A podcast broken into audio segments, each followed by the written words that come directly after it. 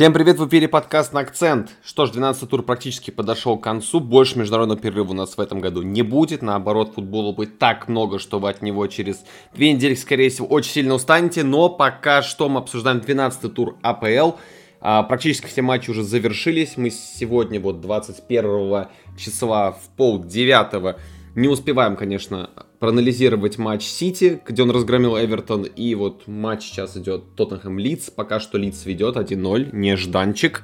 А, но в первый игровой день было так много матчей, что, а, сами понимаете, тут никуда не денешься. В эфире я, Самед Аскеров и Влад Губин. Влад, привет! Здорово! Итак, а, начнем прям по порядку. Там расписание нам АПЛ подарило просто прекрасный, прям в хронологическом порядке. Лестер, Челси. Очень неожиданный матч в итоге получился, потому что мы привыкли видеть Лестер Челси таким прям бойким противостоянием, тем более Челси а, очень давно не выигрывал Лестер у них дома, но в итоге матч получился очень, так знаешь, прям буднично, слишком буднично. Ну давай обо всем по порядку. Влад, а, с чего вообще давай начнем? Давай начнем с а, расстановок. Что ты увидел в лайнапах, какие изменения тренеры внесли, какие тактические тенденции, новинки ты там сумел увидеть? Ну, у довольно привычный старт, вышел в целом довольно ожидаемый, такая же такая схема, как обычно, в целом состав плюс-минус ожидаемый. Единственное, что бы я отметил из такого любопытного у то что в старте э, в тройке атаки выходят два воспитанника, ну, два из, из тройки атаки, это воспитанники, в то время как дорогущий Зиеш Пулисик, получается, и Вернер сидят на лавке. То есть заставляет задуматься. Хм. У Хадсона Доя вроде уже шестой старт подряд за Челси. То есть, блин, реально вливается уже и именно он сейчас очень важный игрок. Но это так, просто детали. Так Челси ничем не удивил. Удивил скорее Брэндон Роджерс, который попытался отзеркалить. Челси выставил тоже 3-4-3. Номинально план хороший. Это как бы должно сдержать активные фланги Челси. Вот, но как, как получилось, мы уже обсудим по ходу. Хорошо, а давай, мне кажется, для, для удобства разделим матч на какие-то периоды, на этапы, в которых прям они четко, кстати, э, конкретно в этом случае были видны. Я, наверное, отделю точно первые минут 20-25 матча, потому что здесь можно их характеризовать как полное тотальное доминирование Челси по всем фронтам абсолютно. Лестер смотрелся абсолютно неорганизованно, такое ощущение, что это был непривычный для нас Лестер, а какой-то там, не знаю, дубль Лестера вышел, или там молодняк играть. Провалы по всем линиям, абсолютно прям тотально доминировал Челси по всем параметрам. Еще и гол был забит в первую 25 минут. Рюдигер с э, углового забил. То есть по первым 25 минутам мне казалось, что я смотрю реально матч не Челси-Лестера, а не знаю, э, матч Кубка Англии, где против Челси играет команда, знаешь, там из низа Лиги 2. Вот, вот не побоюсь такого выражения громкого, потому что а, ничего не мог сделать Лестер, очень много брака, не могли выйти из обороны абсолютно. Но, как мне кажется, потом постепенно э, ситуация все-таки урегулировалась. Челси немножко снизил темп. Тем более забили второй гол. Очень неожиданно Канте, конечно, забил. Там реакция Тухеля вообще как отдельный мем. Настолько это был неожиданный удар от Канте, который просто в стиле, не знаю, Бруно Фернандеша забил, наверное. Это, то есть э, для него это, мы сами знаем, как Канте часто забивает, и здесь абсолютное доминирование по всем флангам. Что насчет второго тайма? Удивил ли тебя как-то второй тайм, Влад? Удивил тем, насколько беспомощным все равно был Лестер, потому что, да, после перерыва, казалось бы, вот, нужно что-то менять. Да, поменял Роджерс, вышли сразу же и Хианачо, и Мэдисон – потому что что Лукман, что Барнс действительно провалились. Выходят они, и что меняется? Да почти ничего не меняется. То есть, да, Лестер чуть-чуть больше создает моментов, чуть-чуть активнее играет, там какой-то период активности даже выдают в начале тайма хороший, но м- толку от этого нет. То есть все равно полный провал идет. Что в атаке, что в обороне. При том, что опять же, Челси темп уже сбавил. То есть Челси уже выигрывает 2-0, они уже спокойно как бы матч доигрывают. Но все равно у Лестера даже на фоне такого доигрывающего Челси ничего внятного не вышло. В первую очередь меня это удивило. Но знаешь, я по первому тайму бы сказал, то что очень здорово было видно, как Тухель тактически переигрывает Роджерса. Казалось бы, mm-hmm. вот он план Роджерса, там 3-4-3, мы зеркалим Челси, там пытаемся как-то убежать в контратаках, тем более у них там старик Силва в центре, да он медленный. Сейчас вот Варди от него убежит. По итогу, что мы видим? А, то, что полный провал в обороне у Лестера в первую очередь. Ну, они из пресс... из-под прессинга не могли выйти, со своей половины нормально, но это другое дело, полный провал в обороне. Потому что атакующая тройка Челси часто э, смещалась поглубже. Это сбивало пару опорников, то есть они не знали с кем играть, потому что есть еще Канте и Жоржиньо, которых, по идее, тоже надо крыть. Давать свободу Канте опасно, потому что вот мы видели, Канте забил. Да, ему дали свободу, угу. а Индиди и Сумаре, они сместились ближе к флангу, у Канте была свобода, он пробежал вообще. Знаешь, он, вот ты говорил то, что он вот, неожиданно забил. На самом деле, такой ситуации, ну, нужно забивать. Посмотреть, как он бежал свободно вообще, спокойно, никто его не трогал. Это знаешь, как вот там Марти там в этот в мультике про Мадагаскар какой-нибудь там вот он бежит, наслаждается, вот так же, вот так же Канте бежал и потом просто ударил, потому что никто не мешал полный провал. И плюс атакующая да. тройка Челси а, вместе с флангами, а, то есть Джеймс и Чилуэлл, они все пятеро очень а, часто открывались за спины, меняясь позициями при этом. То есть иногда Чилуэлл и Джеймс смещались а, в центр. Иногда там Маунт и Хадсонадой или даже Хайерц уходили глубоко во фланг. Кто-то из этой пятерки иногда опускался. Пятерка защиты Лестера она вообще за этим не успевала следить. Вот, поэтому полный, полный э, провал у Лестера и тактический мастер-класс от Тухеля. Я бы даже, знаешь, сказал, то, что чуть ли не лучший матч Челси в том плане, как они атакуют в этом сезоне. Да, я тут тебя поддержу, потому что как раз-таки а, в последнем до этого матче против Берли, да, мы, который мы обсуждали в прошлом подкасте, если не слушали, обязательно послушайте, он, в принципе, плюс-минус актуален еще до сих пор. А, там мы говорили про то, что Тухель радовался э, тому, как его команда атаковала. Да, не получилось, не фартануло, но тогда Челси создал очень много опасности э, в штрафной Бернли. Здесь э, та тенденция повторялась. Мы видели, как очень активно атакует Челси. Я бы обязательно отметил бы еще замены, то что э, во втором тайме он выпустил одновременно Зеши и Пулишича, и они вдвоем соорудили гол. Я причем очень рад за обоих, потому что э, постоянно про Зея идут слухи, что его продадут э, зимой или летом. И про Пульш то же самое говорят, но мы видим, что ребята свою роль выполняют. Ну, тем более, отдельно болельщики синих, наверное, порадовали за э, Пульшич, потому что давненько парня не было, и все очень как бы забыли уже про его существование, а вот он вышел, забил. Ты знаешь, но Тухель вот такую очень важную вещь сказал даже на пресс-конференции, что матч не был так совсем уж идеален, что есть над чем еще работать, а, в том числе и над завершением моментов успешно, потому что а, Челси во втором тайме забил так-то 4 гола, 3 из которых были в офсайде. Но там дело не в варе, то есть там не суде дело, там действительно были прям жирнющие офсайды. И, но в целом, знаешь, когда твоя команда выигрывает уже 3-0 по сути, там, ну, 2-0 к тому моменту, а забивать такое количество голов, это тотально дизмораль для соперника, и мы это видели. Но я бы отдельно отметил начало второго тайма, как раз таки, когда вышел на поле а, и Хианачо, и Мэдисон, Челси минут 10 как-то вообще был на себя не похож, очень много отдавали инициативы Лестеру, и будь Лестер поэффективнее, они бы как минимум один бы забили, именно в этот вот небольшой отрезок. И, знаешь, так вот получилось, что просто вот из 90 минут Челси минут ну, 15 примерно все-таки провалил, и пиком этой точки была та самая желтая Минди, за затяжку времени. Видно было, что футболисты Челси немножко растерялись, и Тухель был прям видно, что был очень злой на игроков своих, но потом, да, ситуация, конечно, немного выровнялась, вот после второго, в начале второго тайма мне даже казалось, что возможен камбэк, знаешь, настолько все было плохо, но спишем это на неудачи, бывает у всех, как бы невозможно 90 минут играть идеально, в целом, я думаю, что... Э, а, кстати, отдельно еще отметить нужно а, вингбеков Челси. Чудеса творит Джеймс и Чиуэлл. Это просто что-то с чем-то. Многие уже говорят эксперты о том, что Джеймс проводит, пожалуй, пока лучший отрезок в своей карьере. Надеемся, не лучше, потому что он все еще очень молод, да. А у него сейчас по статистике, если не ошибаюсь, 4 плюс 5 уже во всех соревнованиях. Все, да, да, самый да, эффективный Да, это самый эффективный игрок Челси на данный момент. И то, как Тухель смог выжить максимум из своих мигбеков, учитывая, что у него на лавке сидят Аспиликуэта и Марко Салонсо, знаешь, как бы игроки не второго десятка, не второго порядка, которые основные игроки своей сборной, а, сборной Испании, это, конечно, поражает настолько сильно раскрылись вингбеки в схеме у Тухеля, это, конечно, удивительно. Тебя, кстати, не удивляет?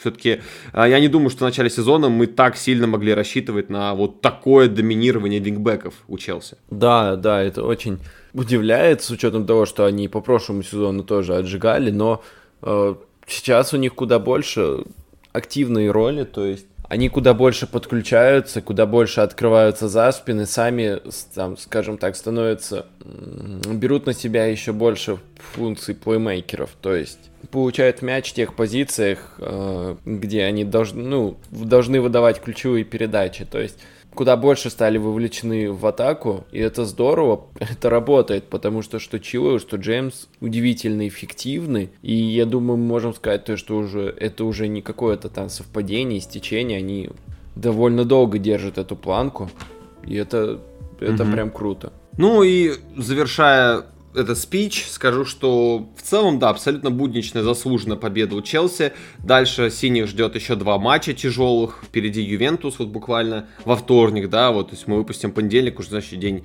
а, матч с Ювентусом, потом еще ожидается матч против Манчестер Юнайтед.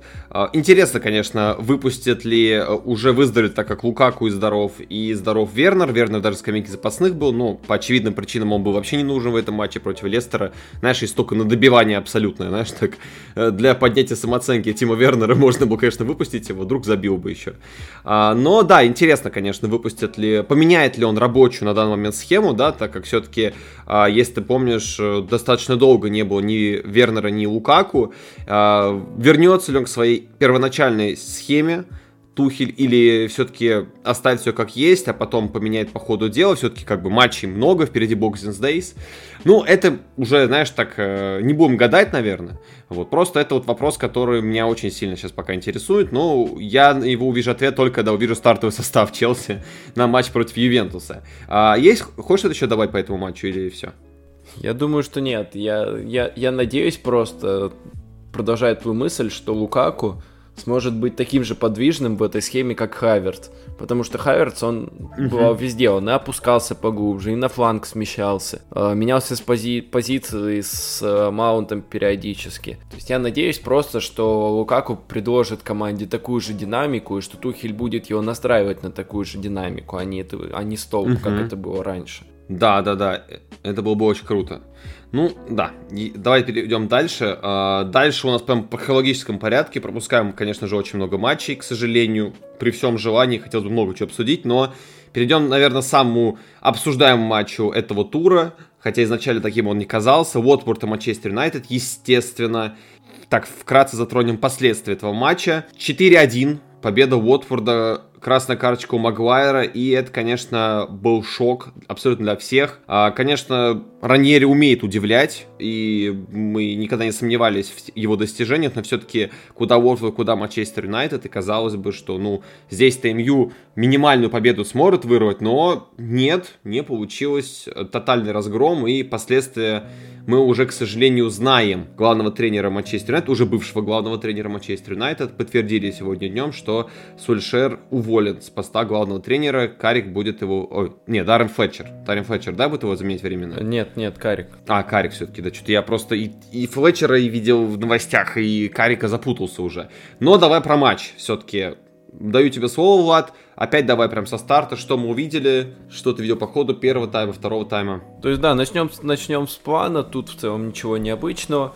Сульшер отошел от э, своей такой кризисной схемы в три центральных, решил, что сейчас мы побольше атакуем, все-таки это Уотфорд, нужно атаковать, все-таки статус матча обязывает. Вот. Ну, у Уотфорда, понятное дело, был акцент явный на контратаке, на скорость. Это опять же быстрые фланги, Сар, Деннис. Вот, поэтому, ну, в целом, ничего, ничего, опять же, необычного. Знаешь, единственное, что, э, возможно, это злую шутку сыграла с Сушем, то, что Фред не вышел, как бы э, Фреда mm-hmm. не, не покрывали там всякими ругательствами, но вот мы видели, что происходит без Фреда. То есть уже перетекаем в первый тайм, у тебя вот э, во время первого тайма хоть э, на 5, вот, ну, на какие-нибудь 5 минут у тебя было ощущение, что Манчестер Юнайтед лучше, потому что, по-моему, весь первый тайм, абсолютно весь, Уотфорд был гораздо целостнее и создавал больше. Вот хоть 5 минут. Ну хоть... и не забывай, что они 2-0 вели уже в первом тайме, так на секундочку, во-первых, да, и там еще вот с пенкой был, конечно, очень да, курьезный еще случай. повезло, но... что пенальти Дехе вытащил. Да, да, да. Вот как раз-таки по первому тайму, наверное, единственное, которое я могу отметить у Манчестер Юнайтед, это Давид Дехе, который, которого мне было очень жалко, честно, когда я смотрел его после матчевого интервью, забегая вперед, мне было прям реально очень больно его смотреть, и его слова, как он достаточно открыто говорил про то, что Манчестер Юнайтед так не должен играть, э, что он плох, то есть никаких там не было, знаешь, таких воодушевля... воодушевляющих речей, которыми славится Маркус Шешфорд, да, там. А, не... Вообще, то есть абсолютно подавленный человек был. Но по первому тайму я с тобой соглашусь. Манчестер Юнайтед смотрелся очень блекло. А, не хватало Фреда, также поддержу тебя. Вот, кстати, а, это камень в огород Роя Кина, который жаловался буквально вот, э, кажется, после матча то ли с Ливерпулем, то ли после матча Манчестер Сити, что зачем он выпускает Фреда, неужели он не может придумать что-то другое, пожалуйста, вот, Фреда, он не выпустил Фреда, да, а, весь акцент вышел Мактоминой, пожалуйста, вам добрый день, добрый вечер, да, это по факту единственный такой качественный опорник, который есть в составе Манчестер Юнайтед, понятное дело, что желательно иметь кого-то лучше, но без Фреда все смотрелось очень грустно. Э, я не узнавал Манчестер, если честно, по первому тайму. Вообще не узнавал по первому тайму.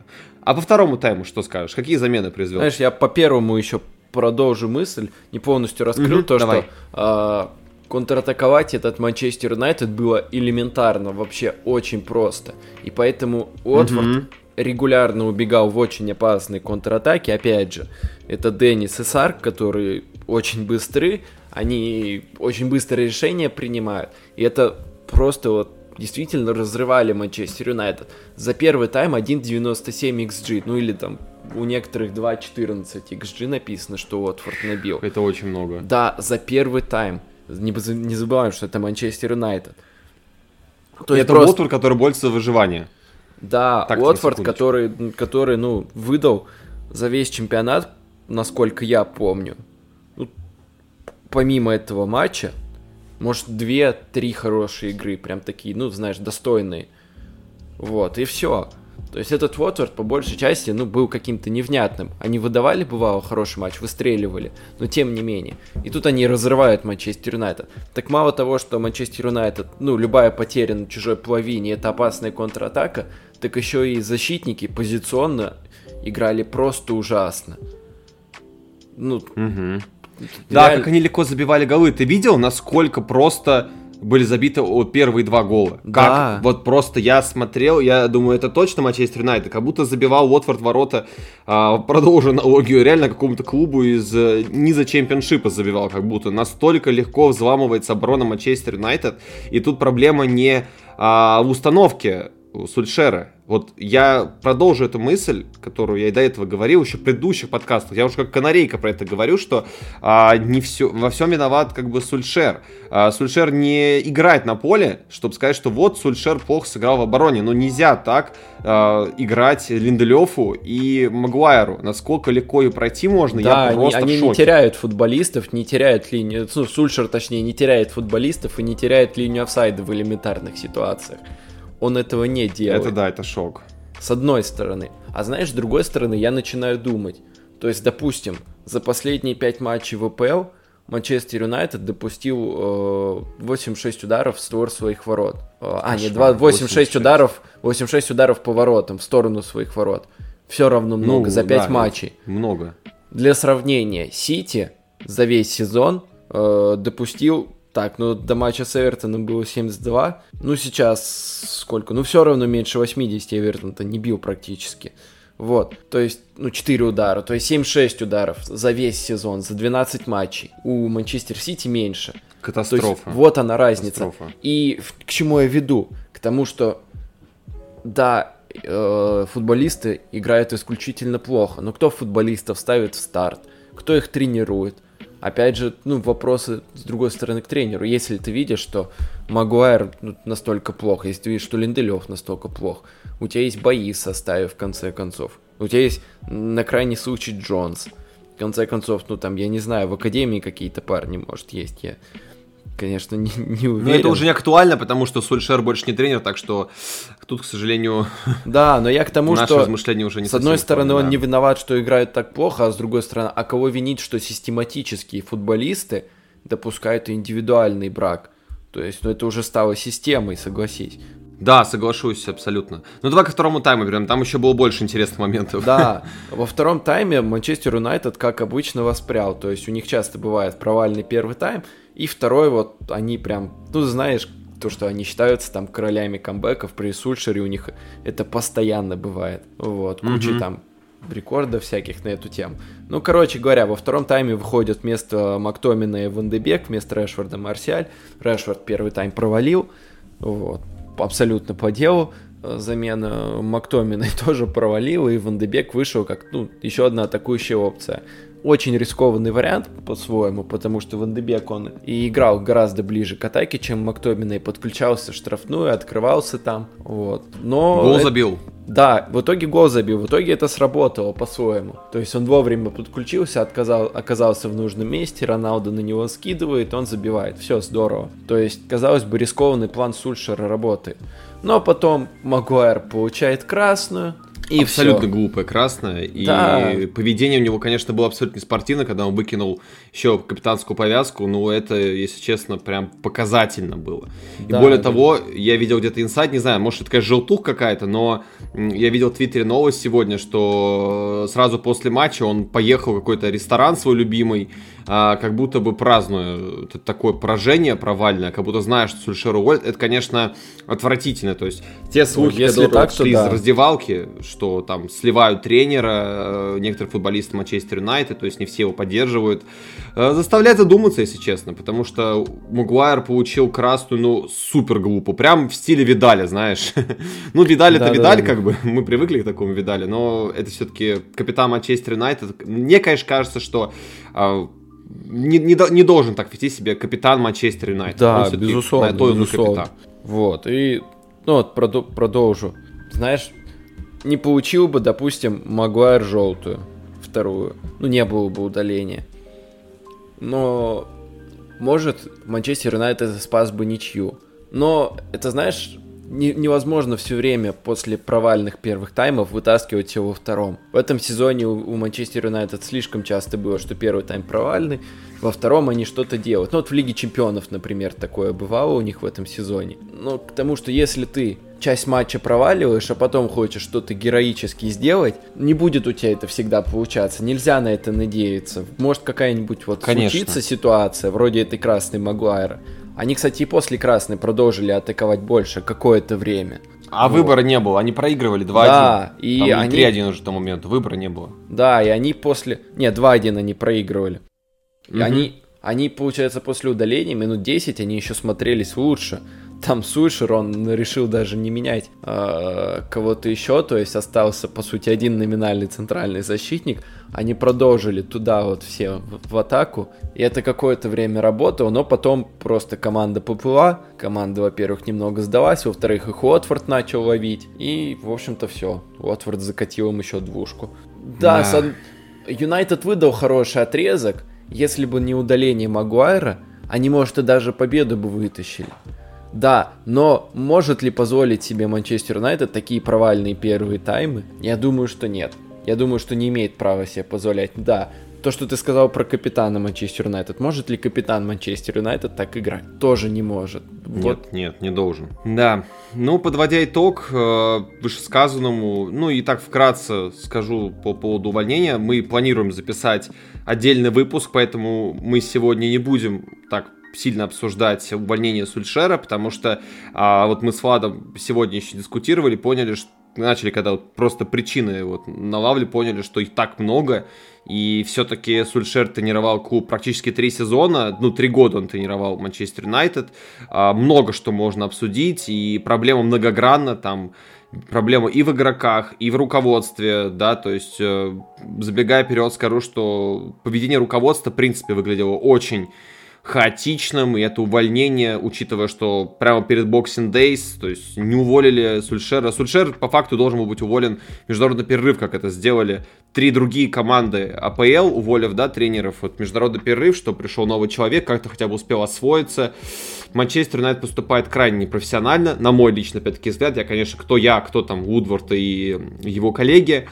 Так нельзя поступать, и я считаю, что это увольнение, во-первых, закономерно, то есть э, Сульшер заслужил увольнение, абсолютно, то есть тут никаких нет аргументов особых за то, чтобы надо было его оставить, но если смотреть на ситуацию глобальнее, то это огромная подстава для, даже для человека, который принял этот пост сейчас, вот временно Карику, это будет сейчас очень сложно, я, если честно, не верю, что Карик сможет что-то глобально поменять, Скорее всего, это будет ситуация, как это обычно бывает, знаешь, а, когда в команде есть сторожилы, и тренер по факту больше не тренер, а такой психолог командный, да, то есть он не столько занимается тактическими вещами, а сколько занимается тем, что в раздевалке все было, будет здоров нормально, и там надеяться на то, что ребята выдадут индивидуальный ну, да. класс. Ну, при, в принципе, как-то, ну, сам показательный пример это Диматео 12 год, да, то есть, э, пожалуйста, пришел человек, который не был сильным тренером, но был хорошим психологом командным, который сумел поймать эту нужную волну, так, знаешь, называемый Лассу для команды сейчас нужен, который просто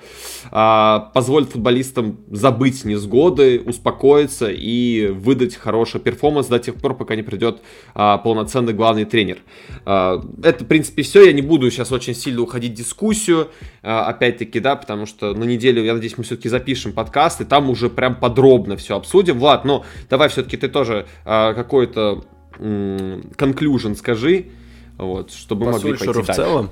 Или ну по, да, по, по, по Сульше, по Манчестер Юнайтед в целом, да, вот твой такой быстрый экскурс, мнение.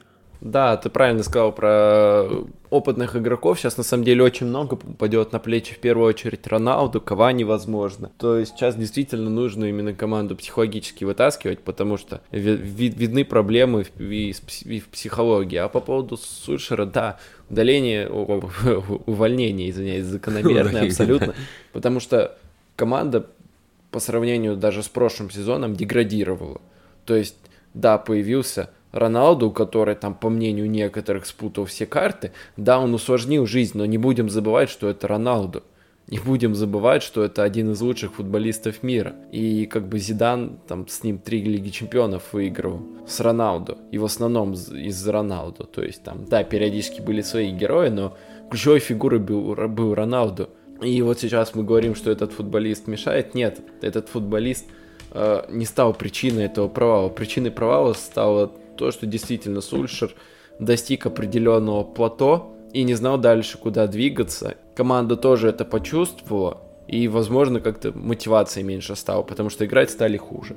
Не знаю, пока не готов настолько детально говорить, но тем не менее удаление абсолютно верно, и иного просто нельзя было делать, потому что команда наверх бы с ним уже не пошла. Да. Ну, опять-таки, э, Сульшер действительно много чего сделал хорошего, но это уже потом обсудим, детально распишем все плюсы его пребывания, все его минусы, действительно, да. Там действительно ожидайте в ближайшее время подкаст, там, постараемся вот посреди недели записать его, выпустить, да, вот перед Boxing Days. Э, там уже будет интересно, поэтому ждем вашей поддержки, пишите в комментариях, если а, хотите услышать такой подкаст. В любом случае мы его, конечно, запишем, но ваша поддержка лишней не будет. Давай пойдем дальше. Центральный матч тура, естественно, Ливерпуль-Арсенал.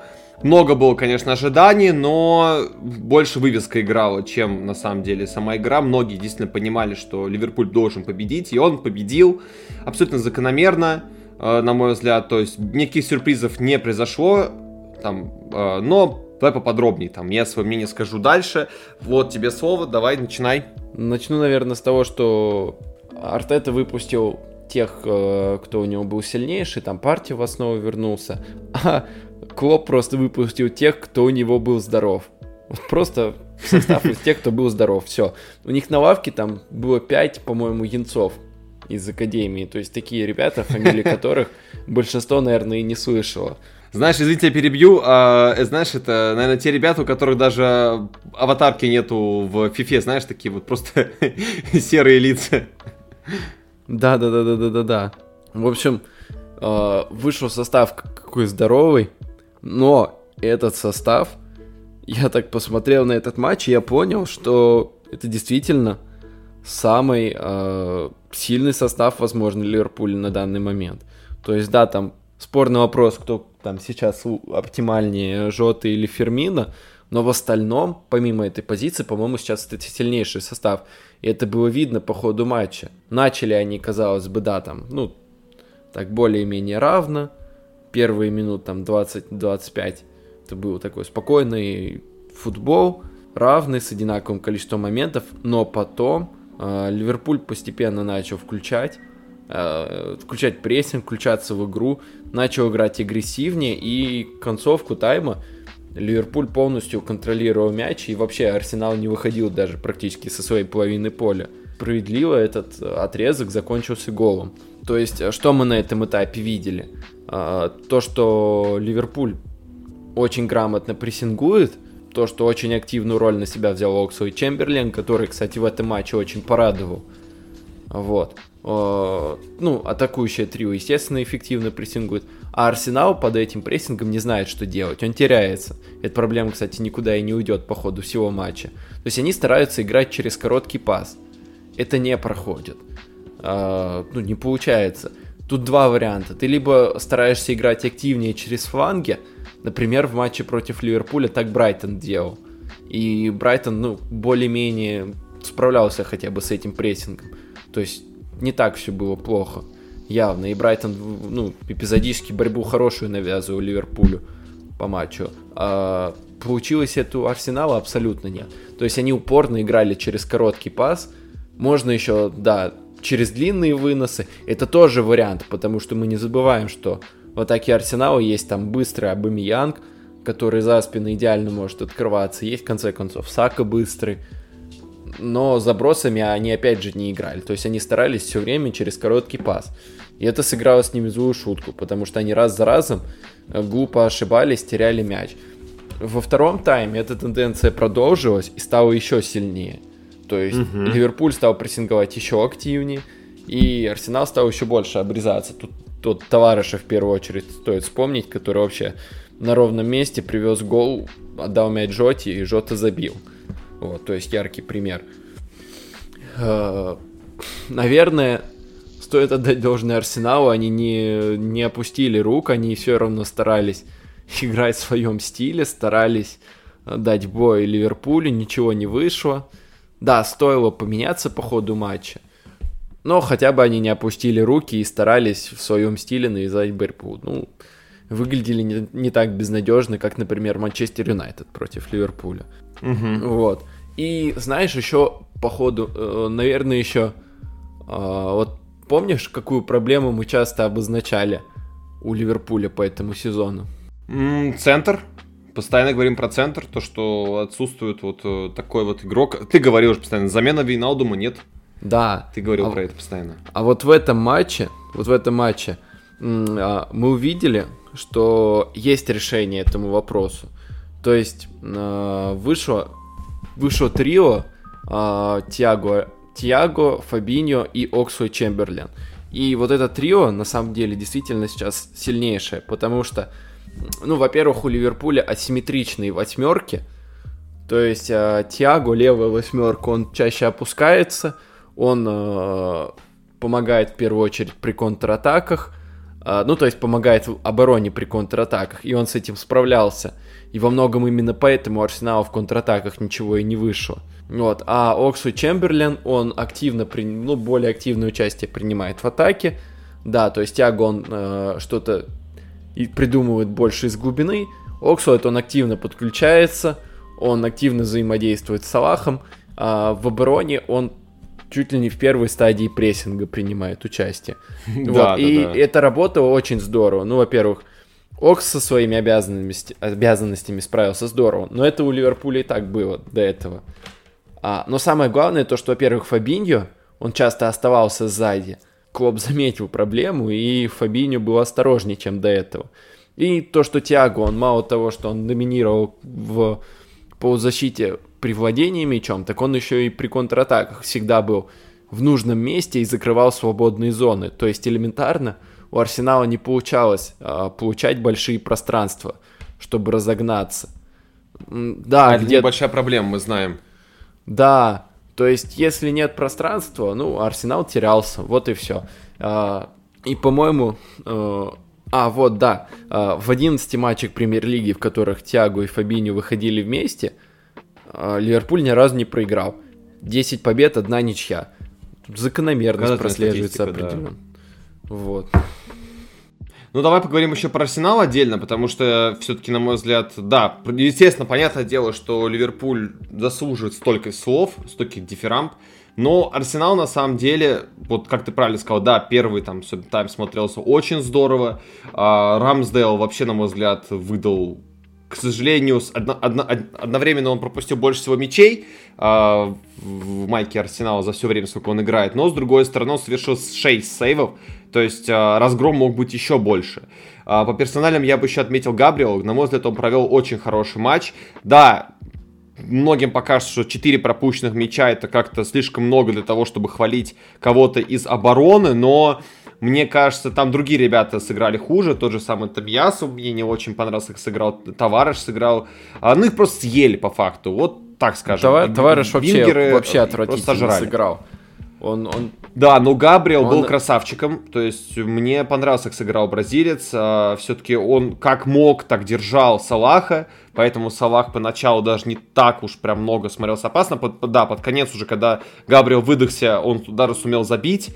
А, больше там как бы опасность создавать.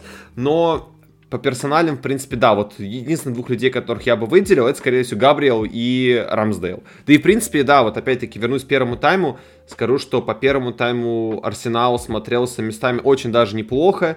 А, но Ливерпуль есть Ливерпуль, и я не знаю, я читал комментарии даже по ходу матча и после матча, там многие а, фанаты Арсенала писали, что это позор, там кто-то вообще начал там в эмоцию ходить, там Артета аут. Ребят, на самом деле, э, я об этом говорил ранее, я своих слов не отказываюсь, Арсенал стал играть привлекательнее, и эта команда молодая, которая только строится, и это поражение, оно не удивительно. Потому что где находится Ливерпуль в стадии своего развития и где находится Арсенал, это две абсолютно разные степени. То есть э, э, Артета, на мой взгляд, пока все делает правильно. Да, он там, конечно, сам один раз немножко сцепился в контры с э, Клопом. Это выглядело немножко странно и забавно. Но, ну, потому что Мане, мы знаем, как любит подрывать пердаки. Это он умеет делать. Это не первый тренер, который взорвался. Вспомни, Лэмпард как один раз сцепился, да, с э, товарищем Клоппом.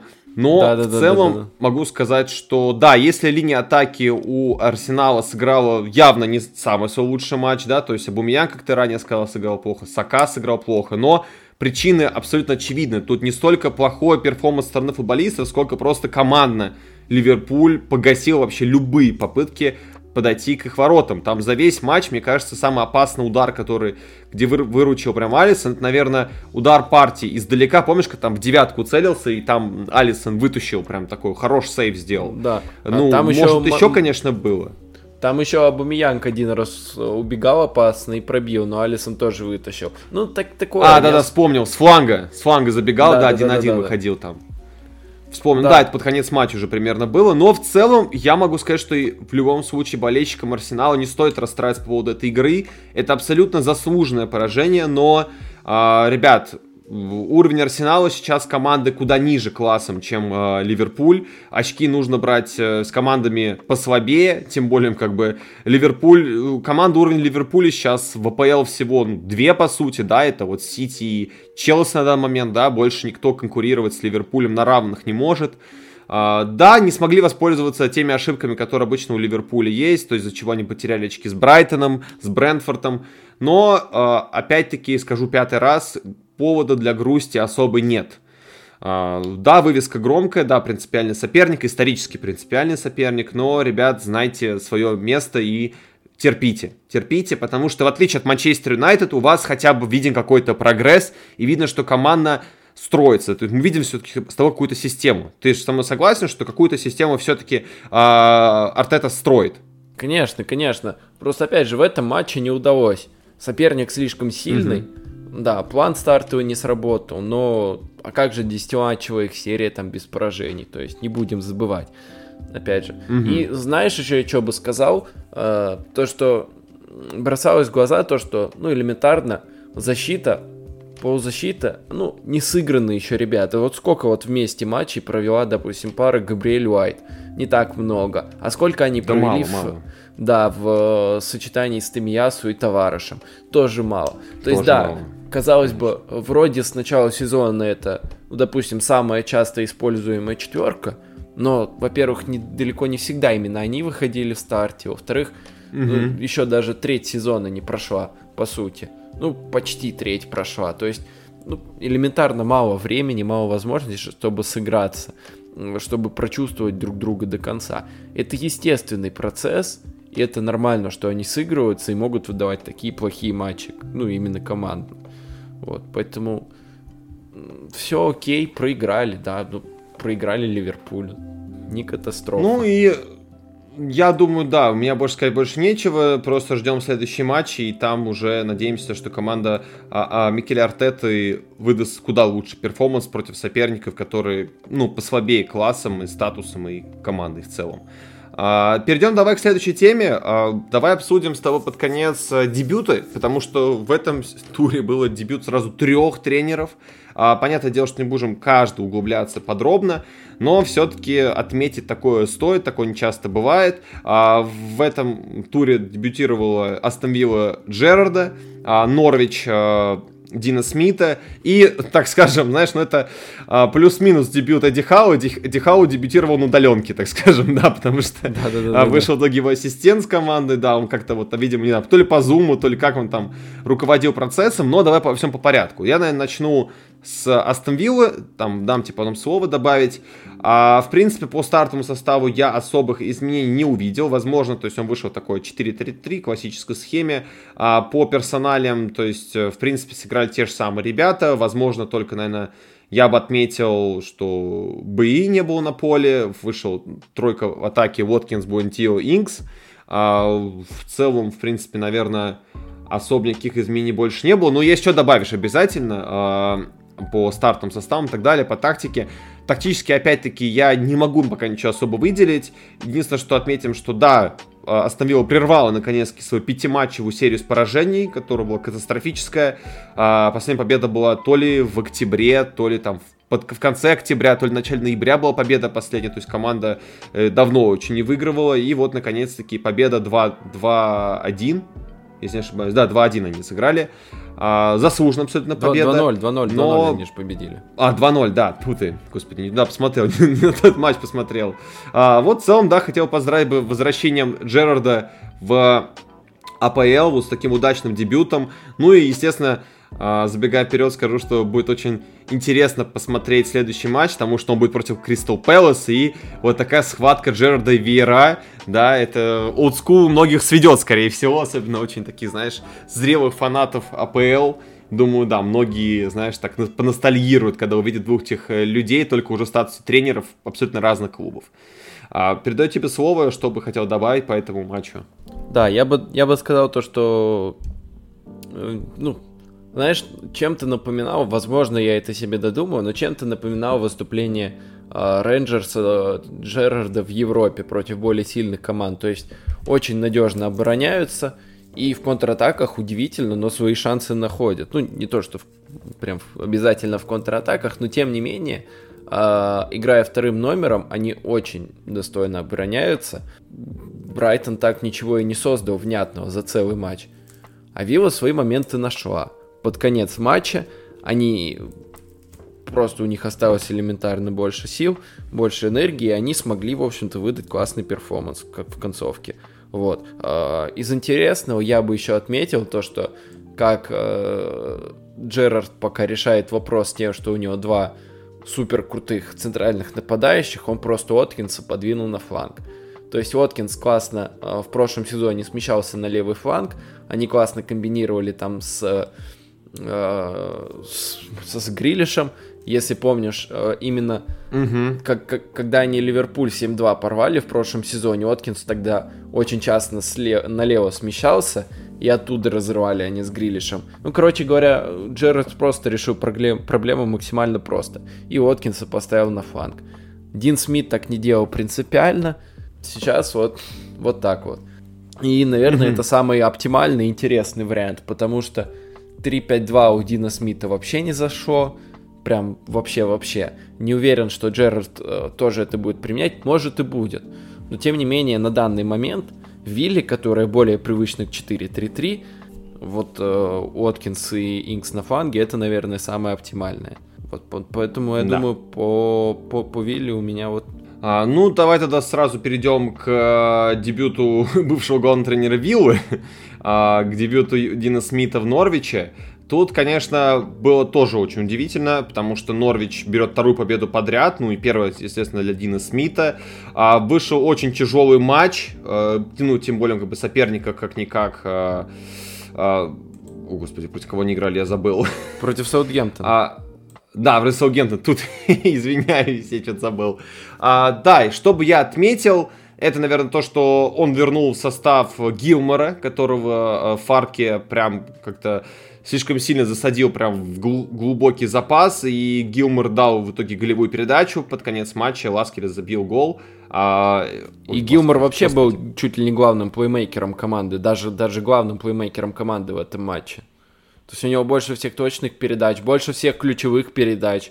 Да, это многие отмечали, действительно, что Гилмор красавчик, э, и я надеюсь, что Смит вытащит из него полный максимум. Ну и команда наконец-таки э, ушла с, 19, с 20 места на 19, хоть какой-то, наверное, э, какая-то небольшая радость для поклонников Канарейк. Понятное дело, что ситуация не все еще дико тяжелая, уж слишком много они матчей проиграли. Но, по крайней мере, я по тактическим не могу ничего сказать сильно, да, то есть, э, наверное, потому что я Норвич до этого не так много смотрел, а, вот, но команда явно смотрелась лучше, чем в предыдущих матчах. Но это лично, опять-таки, мое мнение. Возможно, просто эффект дебюта сыграл. Ну, знаешь, э, просто во многом повезло. Ну и давай тогда быстро скажем еще Давай тогда еще быстро скажем под конец про дебют, э, так, ну, полудебют Эдди Хау. да, то есть вышла очень мощная перестрелка с Брэнфордом. А, наверное, опять стоит выделить Сен Мактимена, который, ну, я не знаю, но, скорее всего, продолжим в том же духе, его явно кто-то купит, а, потому что, ну, не знаю, либо ему там какие-то улучшенные условия дадут в Ньюкасле, как бы деньги уже есть, но парень явно играет, тащит за собой Ньюкасл, абсолютно абсолютно лидер команды. Я прям восхищаюсь тем, как он это делает. Сэм Максимен еще очень сильно порадовал. В общем, да, дебют, в принципе, плюс-минус удался. Конечно, да, огорчает все, что команда упала на 20 место, да, теперь они последние. Тоже все не очень хорошо у них. Но, может быть, ты что-то заметил интересно по этому матчу? Да, то, что э, Ньюкасл сыграл куда интереснее в атаке, чем он играл вообще когда-либо на моей памяти при э, Стиве Брюсе. Это вообще удивительно. У них 23 удара по воротам. Когда вообще столько было? Ну да, была в первую очередь установка на то, чтобы много бить, наверное. Но при Брюсе такого не было. Они много били, они много создавали с того, что они много бьют. Э, команда прессинговала, при Брюсе mm-hmm. тоже такого не было. Команда, в конце концов, ну блин, они даже в атаке создали больше, смотрелись интереснее. Это, это вообще шок. Ты, ты смотришь, думаешь, это Ньюкасл? Да ну, не может быть. Ньюкасл чемпик. Да, просто вот это, наверное, главная трансформация. То есть, да, команда там Астон Вилла, она в первую очередь хорошо отобронялась, нашла свои шансы. Победа по делу, но там глобально пока что-то рано говорить. Норвичу в первую очередь повезло. Ну и сказался психологический фактор, то, что они э, прошлый матч выиграли. Но Ньюкасл, они хоть и не выиграли, но это действительно самая был, тренерская работа была заметнее всего. Вот вот это уже с первого же матча виден стиль Эдди Хау, то, что мы много забьем и много пропустим. Вот, вот это мне нравится. Ну, я надеюсь, что Эдди Хау выздоровеет как можно скорее, и мы увидим уже его, как бы, да, у руля прям полноценно, и тогда уже поздравим окончательно с дебютом. А, кстати, да, там вкратце скажу, что Сити, ну, выиграл, мы это видели, и Конте все-таки вытащил победу. 2-1 а, выиграли не Лидс, но об этом поговорим в следующий раз. Сейчас мы, к сожалению, не готовы обсуждать эти матчи, потому что обязательно все те команды, которые мы не затрагивали, затронем. Да, там было неожиданное поражение Вестхэма, но я не особо готов про это сейчас говорить, поэтому давай оставим Влада это на следующий раз. А, в целом, пока у нас все на сегодня, пожалуй. А, да, стало меньше матчей, зато мы как-то больше уделили внимания Обязательно пишите в комментариях, нравится ли вам такой формат, либо хотите, чтобы вернулись к более привычным, когда мы затрагиваем куда больше матчей, но меньше их обсуждаем. А, нам очень важно, очень важен ваш фидбэк. Обязательно подписывайтесь на нас везде. Вот. И ждем Лигу Чемпионов и совсем скоро Boxing Days, так что скучно явно не будет. Спасибо тебе, Влад, за все. А, Ты как-то это слишком как-то это, как будто прощаешься на совсем. Не-не-не, от меня еще не скоро денешься. Ладно, всем спасибо, ребят, всем пока. Всем спасибо, пока.